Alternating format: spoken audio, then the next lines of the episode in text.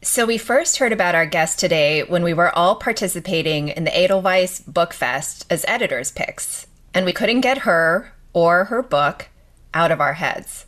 While abolition has been a word largely associated with slavery, it's taken on a new meaning when it comes to the police in America.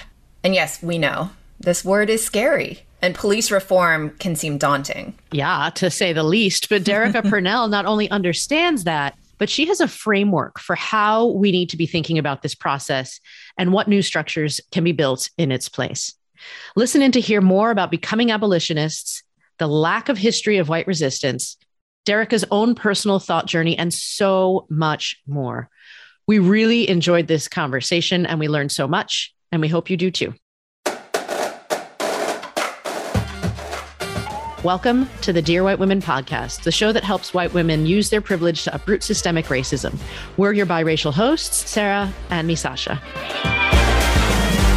We are so excited to have you. Would you please introduce yourself for our listeners? Of course, my name is Derecka Purnell. I'm a lawyer, writer, and now author of Becoming Abolitionist Police Protest and the Pursuit of Freedom.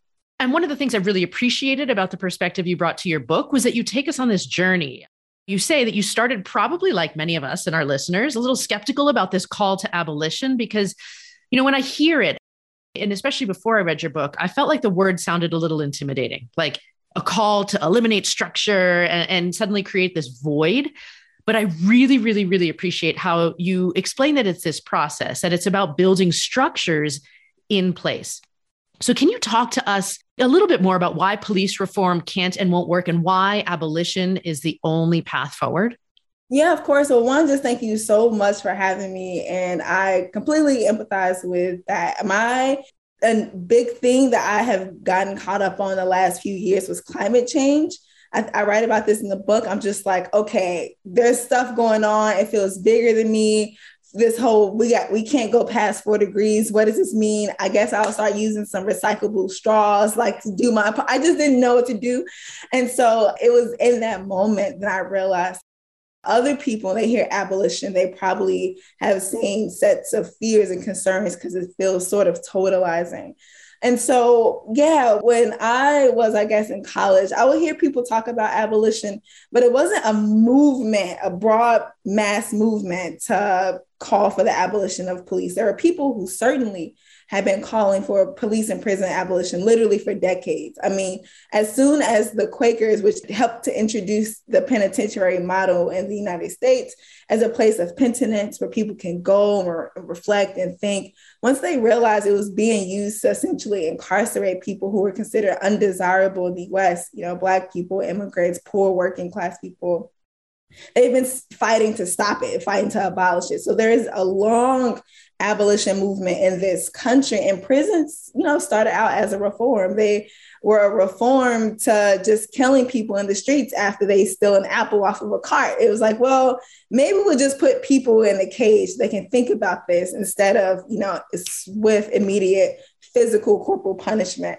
And so with police, police emerged from slave patrols and they emerged from people who were tasked with essentially stopping other people who were organizing against companies and industries and trying to get better wages for their labor. And so you have police who are tasked with breaking up strikes, going to repress people who are uprising against slavery, people who are trying to figure out how to leave, you know, their homes, especially white women who want to leave their homes they don't want to be in relationship with their partners anymore, policing immigrants, being at the border. So this is the origins of police.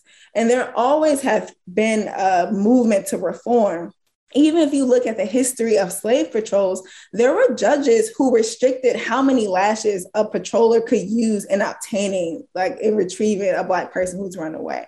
And so, without understanding that history, we can take for granted that police are just normal fixtures of society and not really understand that, well, actually, they're managing all of this inequality, right? They're managing sexism and misogyny, they're managing racism, they're managing all of this inequality that takes place in our homes, that takes place in our labor relationships as a result of climate change, and making them better managers doesn't eliminate the harm, right? It doesn't eliminate the inequality. And so, what abolitionists are calling for is the elimination of that harm, elimination of that inequality, and the elimination of police and prisons as institutions that perpetuate it. that makes sense to me. Now I'm like, okay, I need to learn more. No, I love that. Right. I love that. Like the historical, I mean, I love history. Like, so, and I just that connecting those, the clear progression, right? When people say, but we've always had police and, but have we really? And so I think that was so helpful what you just did for us. And I want to come back to this idea of managing the inequality a little bit later on. But before we get away from the prison and the police conversation, I love that you also included in your book the knee jerk reaction that, to be honest, I had myself. Like, I get the idea of societal change, but what about the murderers? What about the rapists? Like, what do we do to keep ourselves safe from people who want to do harm? Yes. So, one of the reasons why I chose to write this book in the way that I chose to write this book, and I realized that there are different people who ask those questions for different reasons, right? So, one group of people may ask, and it really doesn't matter what my answer is. I can literally have a specific answer for every single scenario of every potential murder. And they're so antagonistic to the idea of abolition and so wedded to the idea of policing that they really aren't interested in what I'm saying. And then the people who I actually have the more in depth conversations with who want to know, will I be safe, are actually black, black and brown women and working class communities in different parts of the country, but especially in St. Louis, which is where I'm from originally. And when they ask, what about the murderers? What about the rapists? They want to know if they're going to be safe because they are vulnerable to violence from the neighbors, from strangers, from their lovers, from their children, and from police. And they have only experienced deep investment in one institution, which is policing. And now you're asking people who are class exploited, who have seen divestment in education, who are usually facing evictions and housing crisis, who are experiencing food insecurity and job loss. You're asking them to now give up the one thing that's constantly funded. And when you have lost so much, then taking away the last thing feels like you're taking away nothing, like something and now we're going to have nothing. So then i asked them well let's figure out why people kill people instead of just what about the murderers. Because murderer is such a broad category. And then when you start looking into the sociological and psychological and historical research around why people actually kill people why do 15000 people die every year because of murder and negligent homicide in this country? There's just so much more nuance and it actually makes it more digestible. So if we know that the main reason why women are killed, for example, is because of a partner or a potential partner or someone who wants to be a partner, wants to maintain control over their sexuality. Police can't stop that, right? Like if you're jealous that someone is going to leave you, leave the relationship, and you will rather like kill them than like be you know brokenhearted. But that's a problem that police just simply can't fix. And unfortunately police contribute to that domestic violence rates in police is two to four times higher than the general public and so then we have to ask if we choose to keep police around do we not also care about the partners of cops who are suffering domestic violence who can't report them to the police because the police police the police right and so it's like well how do we then undermine the reasons why people kill people. And that involves so much more than putting someone in a cage sometimes. And police nationwide have a clearance rate which means they arrest people 40 to 50% of the time who ultimately are charged with murder, not even convicted which means half of the people in this country, and as high as 70% in some neighborhoods, who actually do kill people are never even arrested and charged. So then police will pin multiple murders or homicides on another person, and you never actually get to the bottom of the violence. And the last thing I'll say about this is that, well, I want to say two more things. What abolitionists are trying to do is figure out how to undermine that harm. And if we get to a place where we go from 15,000 murders and homicides a year to 2,000 or to 1,000, and we actually invest in what keeps people safe, maybe we can figure out how to have better accountability for those sorts of people. Instead of pinning murders on people randomly or throwing people in a cage or risking the increase in police killings, right? Police killings are also increasing and have been for the last couple of years. And that's also homicide, right? So, how do we eliminate all these forms of homicide and not just sometimes put the wrong people in a box after someone is already dead? A, that was so thoughtful and helpful, I think, because when I think about, I was just reading a headline before we record this about qualified immunity and why it's so hard to get rid of because police unions are so strong, right? And so if we have qualified immunity, then we continue to perpetuate this exact cycle that you just talked about. And so I'm wondering if you have any thoughts on that in particular.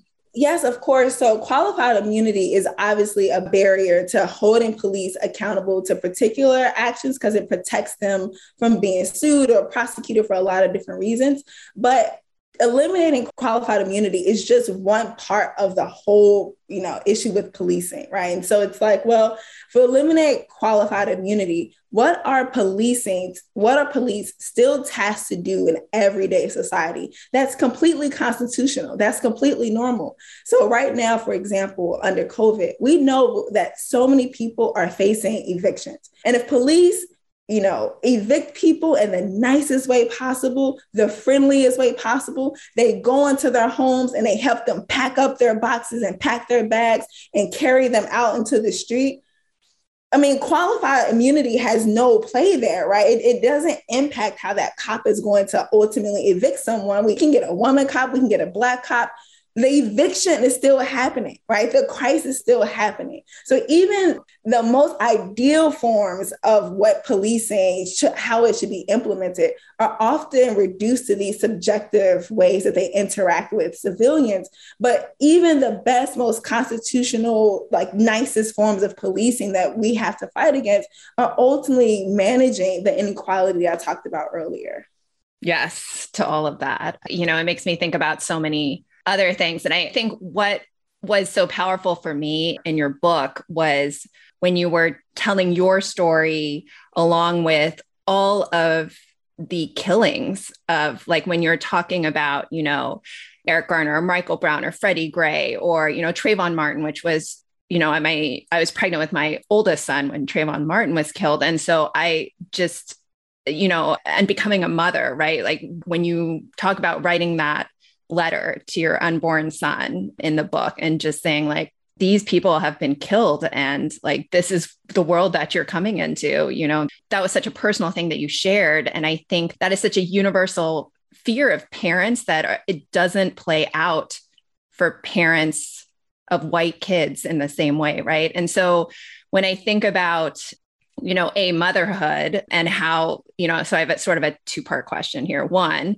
as becoming, because, and I'll back it up a little bit and say, like, for me, like becoming a mother of two boys that the world sees as Black really snapped a lot of what I thought about police and abolition into focus in a way that I hadn't felt before, even though I intellectually knew some of these parts, right? But so I'm curious, was that similar for you or how that's affected your work?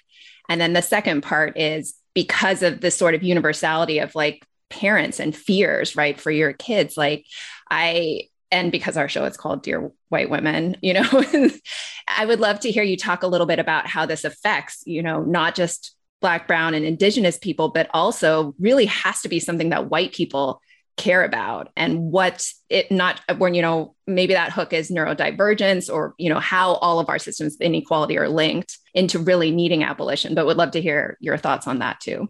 Yes of course. So it's okay. I'll start with the second question first. Yeah. Yeah so every now and again i'll come across a random tweet or an argument of a conservative and they'll say you know police kill so many white people And there's no movement for that. There's no like Black Lives Matter is racist. They only care when police, you know, kill Black people. They don't care about all these white people are killed by police. And I find that argument just so bad for lots of different reasons. Because if the people who actually care, like the people who write those tweets and make those arguments that Black Lives Matter don't care about, you know, white victims of police violence, then wouldn't they just go march for victims of police violence who are white? Like, wouldn't they like create protests? Wouldn't they like actually join in the fight to stop violence against white people? And they don't. They just use it to call Black Lives Matter racist. And I'm just like, oh, wow. Yeah, my rebuttal to that argument is like, oh, yeah, you should care that white people are getting killed by police too. And abolition is actually a response that would make lots of white people safe, especially poor white people. And so it's just so frustrating that some of the solutions that we're putting on the table will actually improve the lives of lots of like working class white people who are wedded to white supremacy, unfortunately. But yet, because the optics are like, oh, it's just Black Lives Matter, oh, this abolition thing, you don't care about all victims. Like, no, it's precisely that we care about all victims, that we think that abolition will lead to more safety, right? And so I, that's just something that's just really frustrating to me. The other thing that usually happens is I'll, I'll be in conversation with a journalist and they'll say, you know, as a mom, as someone who's raising two Black sons, like, what are your fears for them? What do you tell them when they leave the house? My kids are seven and four. Like, are you afraid? And I was just always wonder, like, well, you're raising white children. Aren't you afraid that your children have the power to grow up and murder people? Like, isn't that something to also like be very afraid of that your kid could go murder someone and then go home and order a pizza like Michael Dunn did after he killed Jordan Davis? It's like a deep fear, but the viewpoint is always on, you know, how are you going to tell your Black child to survive police interactions? Like, well, how are you going to tell your kid to like examine the white supremacy and power that they are, that's bestowed upon them even before birth, like in the womb? Like through generational wealth. Like, what are you going to do to resist that and to, you know, to fight against that? Because that's what's going to take for lots of people to be safe.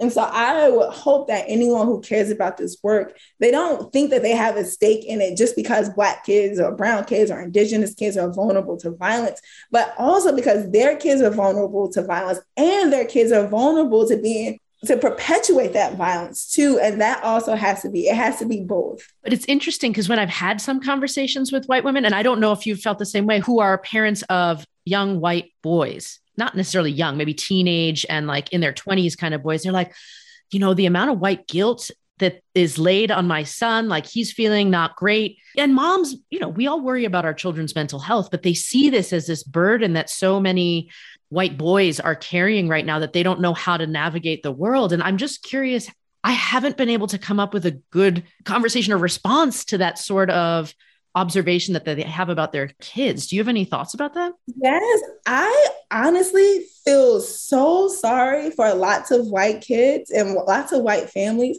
because one thing that I grew up with constantly was understanding that I was a part of a tradition, right? And that there were lots of Black people in all of these various traditions that took on different ways of figuring out how to change the world. So there were people who were in civil rights movements, there were people who were in Black power movements, there were Black conservatives who tried to like slow down those movements for various reasons. And I understood historically like, oh, this is the kind of like black tradition that I want to be. I want to be in a radical black tradition that figures out how to undo capitalism, racism, misogyny in this world. I want to be a part of this set of heroes, you know, who I see is like really changing and shaking up the foundation of this world. And what's so unfortunate is that I don't, there's no like white radical tradition, right? Like, I don't know how many white people, white kids realize that there are lots of different kinds of white people who are fighting, like in the United States for various reasons. You typically hear, oh, there's like the Confederacy, and there were people who were fighting to save the Union. But there were also white people who were fighting to destroy the Union because it perpetuated slavery, right? I don't know how many white kids know about John Brown, for example, or so many like labor organizers who worked with people like A. Philip Randolph. I don't know they know like that history. Sometimes I remember being taught about like white abolitionists when I was in college, but I mean, when I was in high school, rather, but there doesn't seem to be a robust commitment to teaching you know, white students about all of the white SNCC students, you know, who went down to Alabama. They just didn't experience guilt from being white. They decided to be a part of a resistance movement, right? To work alongside people of color to end and fight against white supremacy. And so when all of your heroes are fed to you from, you know, K 12 college, it's like, this is the union and this is the confederacy. They think that those are their options. Like i'm not going to be a racist or i'm going to be like a guilty white liberal. And it's like no there's so many other traditions in white communities and white history that's just intentionally obscured because if they knew that white kids were taught that history it would maybe put them on a different path. And there's all this fight about critical race theory. It's like well y'all should be afraid for what they're hiding from you too it reminds me a little bit of conversation Misasha and I often have as biracial Japanese people, where you're often asked, Oh no, but where are you really from? And then you think about the white people who might be only one generation removed from immigration themselves, and they're not asked where they're really from. It's like there's this disconnect for white history with their own family lineage and the fact that there is still a robust identity and culture and legacy that is part of their own like bloodline really that is worth exploring yeah, yeah, true. Yeah, that's a really good point. I'm gonna have to look up John Brown and that sort of stuff because I don't know that story. Oh, you have to. John Brown is one of my favorite people in history. Like one of my favorite people. You have to look up John. I mean, so many other people I can think about. I'm like not coming off like the top of my head with a lot of people, but yeah, John Brown, like you know, was trying to be an insurrectionist and in slavery. There's just a grand tradition again that's just obscured intentionally. Because if you learn about the like nice, fluffy patriots and you learn about the races and not learn about people who are fighting other traditions, mm-hmm. then yeah, it's going to be easy to keep you on the white guilt path. Yeah. And there's so much of it. I had a conversation with a friend of mine who was an immigrant from the Philippines and, you know, came over undocumented. And as a, like, she, she self described it as like, we had nothing to lose. So we had this fight and the scrap and to like mm-hmm. build and, and learn. Mm-hmm. And her observation was so many white people, again, this is a really broad brush statement, but like have more to lose. So they're living in this fear about what they stand to lose from the closure of inequality as opposed to standing for what is better for us all. Well, I hope that people who are listening just choose to stand on the side of inequality. Right. Right. And also examine what they have too, because actually, a huge frustration that I have with people of color who are fighting for equality is that sometimes they use what white people has as the measuring stick of what equality is. And so, for example, if you look at student loan interest rates and it's like, oh, it's lower for white people than it is for Black people. And then you spend all your time fighting to get like the same interest rate instead of questioning, like, why do we have loans? Why do we have to pay to go to school? Because maybe what white people have isn't good, right? And so it's like, how do we also constantly examine whether what other groups of people have, it's like fine. But in this country, you just assume that if white people have it, it must be great. And it's like, no, white people actually get the short end of the stick when you actually think about the grand scheme of things. And you should be fighting for a different stick altogether. I love that. And so much of what we just talked about here was this idea of, you know, combating inequality. And I feel like a lot of abolitionist thinking is tied into more socialism. I don't, I mean, that's like a dirty word in the United States nowadays, but it's like this idea of equal or connected society that supports our fundamental needs. And do you think America is ready for that? Do I think America is ready for that? Well, I think it depends on which conception of America, you know, you belong to. And so I just how I describe the different traditions that we belong to, I think that there's like traditions of, you know, patriots. I would think of like Grace Lee Boggs, who is severely critical of America, but see herself, or at least saw herself when she was alive, as call into question the maintenance of capitalism in the United States and we'll say we should fight for something that's much more redistributive and rooted in our collective like relationships and care of each other. So I would say you have someone like her who would say, well, it doesn't matter whether America is ready or not. Like we have to make it ready. All right. So there's like that people. There's some people who are not committed to this idea of what it means to be America because America was founded on so much oppression, slavery, genocide, and equality. It's like, well, is that something that's worth maintaining, or should we try to fight for what a new society should look like altogether? Mm-hmm. I think socialism is a dirty word for a lot of reasons. The main reason it's a dirty word is because the people who have the power to explain what socialism is are the people who are against it like point blank period the people who run the mega media conglomerates they're not interested in socialism so the messages about socialism that gets out into the world i was thinking about my aunt lana when I was home for Christmas a few years ago, I was trying to explain to her like the different platforms, and she's for the presidential candidates, and she was like, "Bernie Sanders is a socialist." I was like, "Alana, what do you think a socialist is?"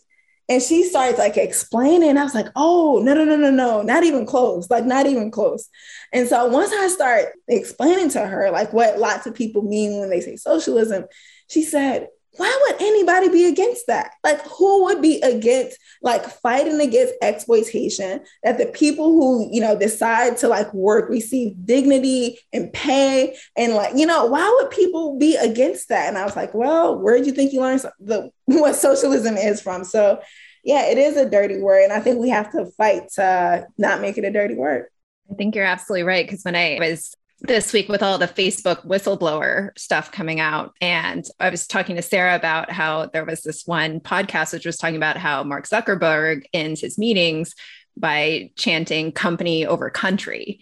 And so I think when we get to I missed that completely. Oh. Right. I was like, my head exploded. And I was like, oh, this explains so much, right? About how profit driven all, all those social media platforms are out there, right? So obviously the ones that Facebook owns and controls but how we are so deeply rooted in this profit driven society when combined with all that oppression that you talked about that the country was founded on and our own like sort of individualistic cowboy mentality like you know manifest destiny which worked out for you know white people really and then some white people at that. Exactly. Very few white people yes. Right. And so you're just combining all of those histories together. And then i look at what like my kids are being taught in elementary school and i'm like we're still teaching that. And so maybe that is to your point about grace lee boggs right and really thinking like maybe it's not a question of whether we're ready it's can we survive if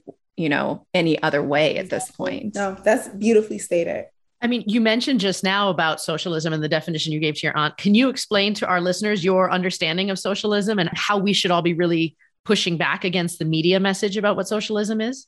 Yeah, of course. So I try to write about this a little bit in the book. And so there's like different stages of economic systems. There was like feudalism, and then capitalism replaced feudalism, and socialism is seen as a next stage of an economic system where people are essentially progressing and thriving towards a system that limits itself on exploitation. So even capitalism, I don't think that we usually have a good working definition of. We defend it, but we aren't able to define it.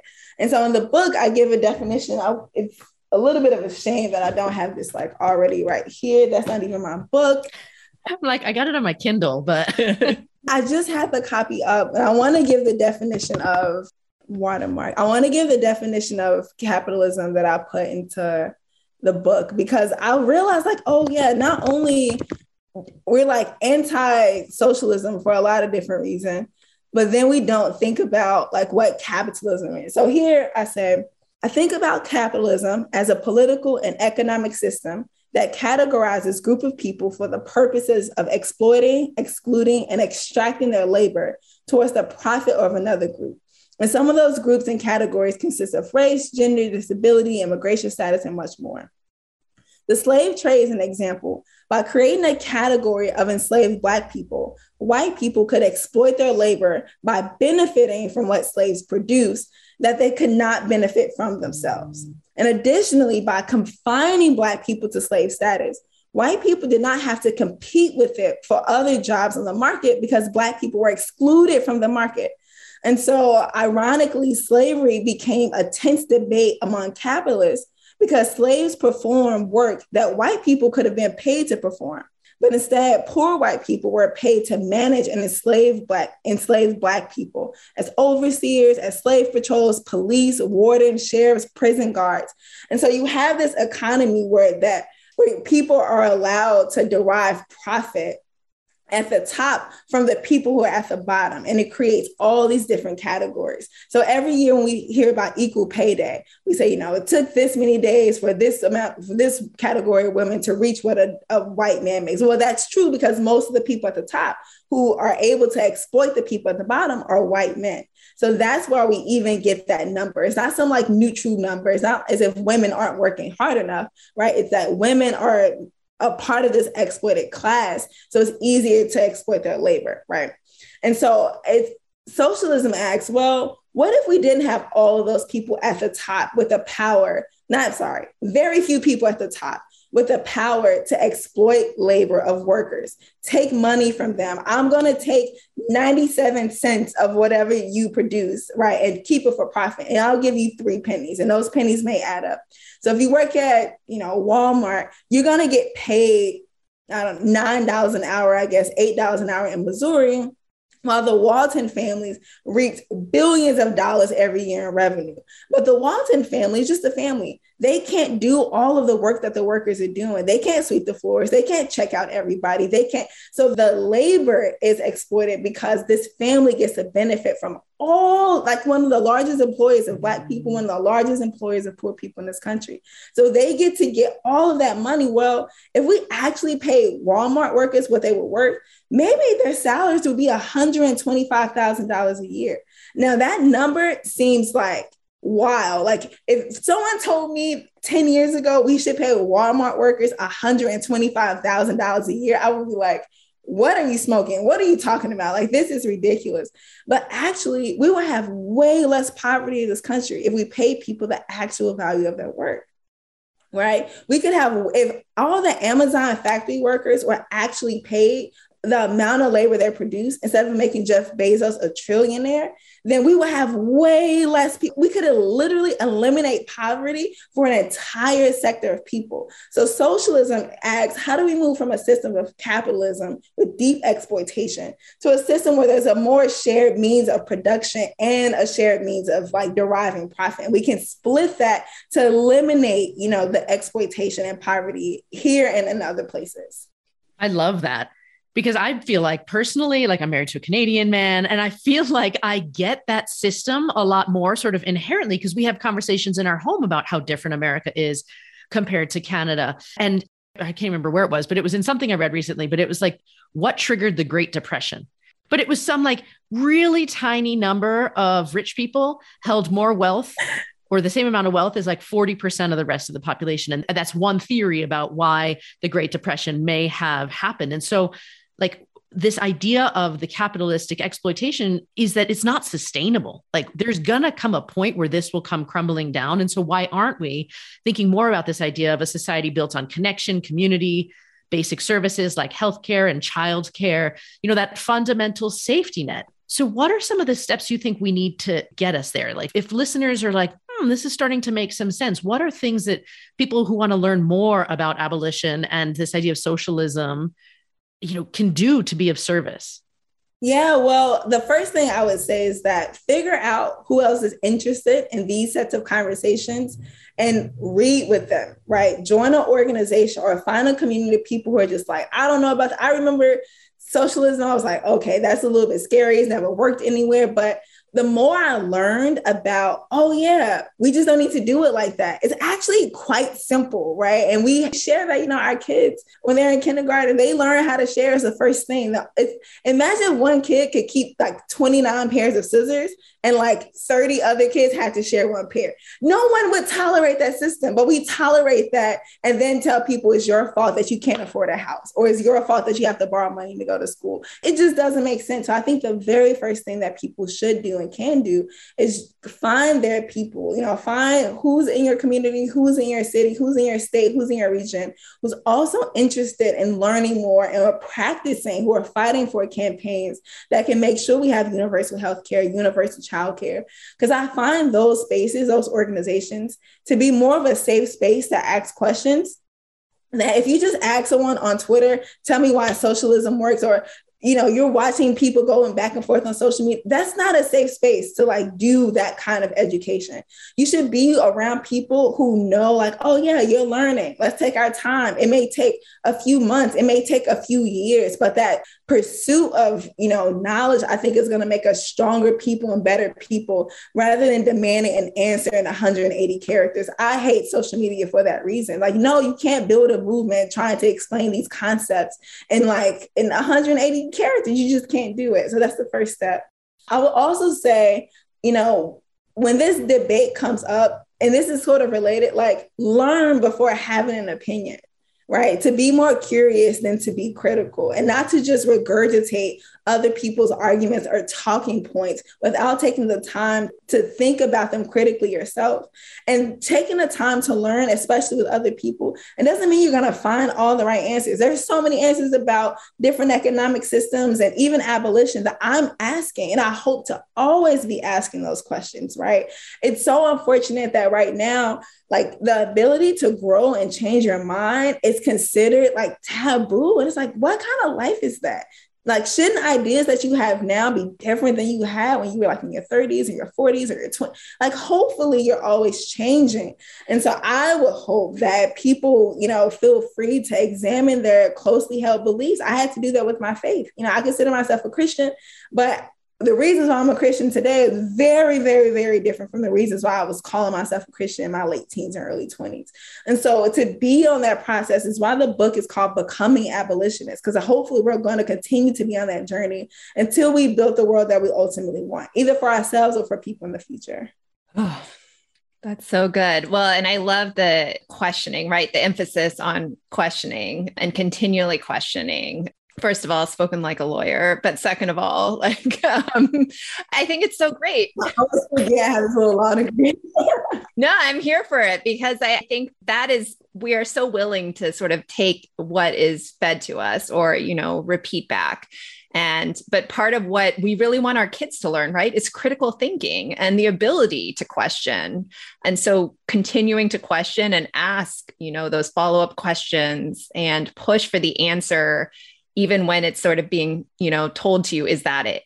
Is that it? Is that all? Is so important, I think, throughout life, and especially for topics that really could affect society, communities as a whole. Yeah, I completely agree.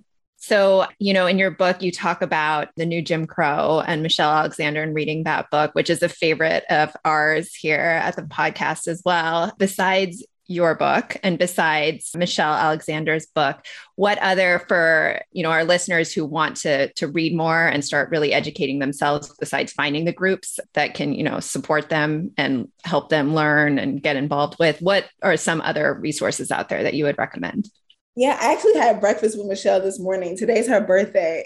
We did an event together for Politics and Prose a couple of days ago, and I was like so excited because I knew I was going to see her in a couple of days, and I was like, "Oh my god!" And so, happy birthday, Michelle! I know I told you a thousand times, and now I'm saying it on this podcast. So, thank you.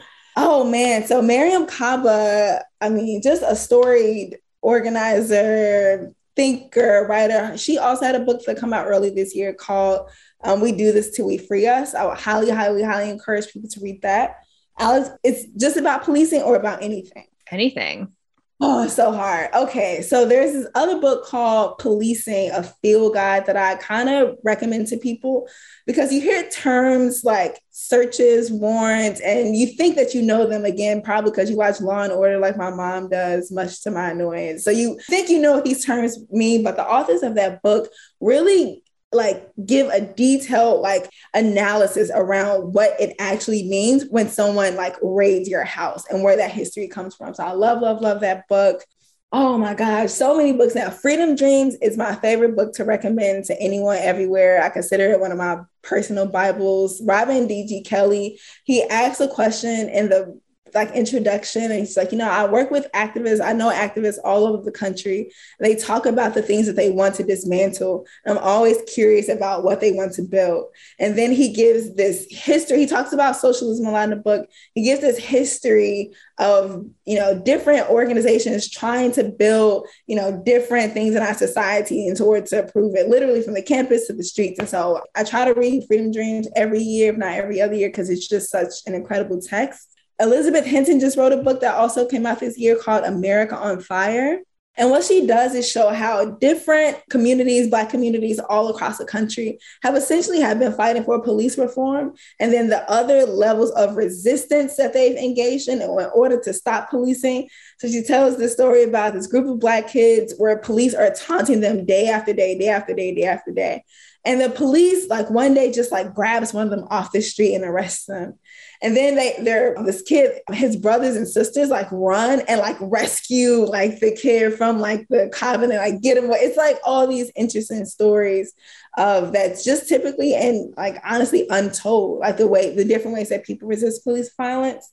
Now I'm just like, oh my gosh, so much I want to say. The End of Policing by Alex Vitale is a good introduction into all of the ways that police reform just don't work. Like he takes each chapter is just like this is what school policing is about. This is what homelessness policing is about. This is why more training doesn't work. This is why body cameras doesn't work. So it's a really good introduction to getting a sense of what policing is. Our Enemies in Blue by Kristian Williams does the same thing. Oh man. Now Beth E. Ritchie's book, I think it's called Arrested Justice. It's a book about sexual violence and especially sexual violence from police and prisons towards Black women, class exploited women. So that's also a very important book. You got to read Angela Davis, Are Prisons Obsolete and Abolition Democracy? I mean, there's just so much good out there. Selfishly, I totally asked this for myself too. I was like, want all the books. So, oh, this is the last thing I'll say. Aya Gruber's book, I think it's called The Feminist War on Crime. I think everyone should read that book, but especially white women, especially white women. Aya, she just does such a phenomenal job of explaining here are the ways that police and imprisonment has been used historically to exploit, imprison, and incarcerate like white women. And then what happens is that like police or then used to say, well, we're going to like defend white women's chastity from like all of these black men and really put white women who are in relationships with white men and with black men in all of these positions to essentially lie or otherwise go to jail and go to prison. And then how the continual reliance on law enforcement was seen as like this feminist thing when actually it's not feminist or it's carceral feminist. So I think it's a groundbreaking book that needs to get much more attention because she has steps of what people can do to stop their reliance on law enforcement, especially thinking about something like the Violence Against Women Act as feminist. She says, no, no, no, no, no, no. That stuff not feminist. It's actually really bad and really harmful for white women. If you look at the numbers for incarceration, it's increasing for white women. It's like prisons are becoming less like black or less diverse, not just because more people are getting out, but because more white people, especially white women, are getting arrested. The arrest rate for a white woman has jumped in the percentile like in the hundreds, right? And so it's like, yeah, there needs to be a movement against incarceration and police if you care about white women, if you care about just saving yourself. And so I would highly, highly, highly encourage people to read that book. That's amazing. You're still here learning how to uproot systemic racism one conversation at a time. Our fresh news we have a brand new book that's available for pre order. So find us on bookshop.org at Dear White Women and order. And then make sure you follow the Dear White Women podcast on Apple Podcasts, Spotify, or Google Podcasts so you can keep getting the newest episodes each Wednesday. And don't forget to rate and review us as you share our show with your friends. Follow us on Instagram at Dear White Women Podcast and Twitter at DWW Podcast. And if you love us, support our Patreon or look for ways you can bring us into your place of employment or circle of influence for a talk or ask us about our webinars and consulting work. Thanks for being here.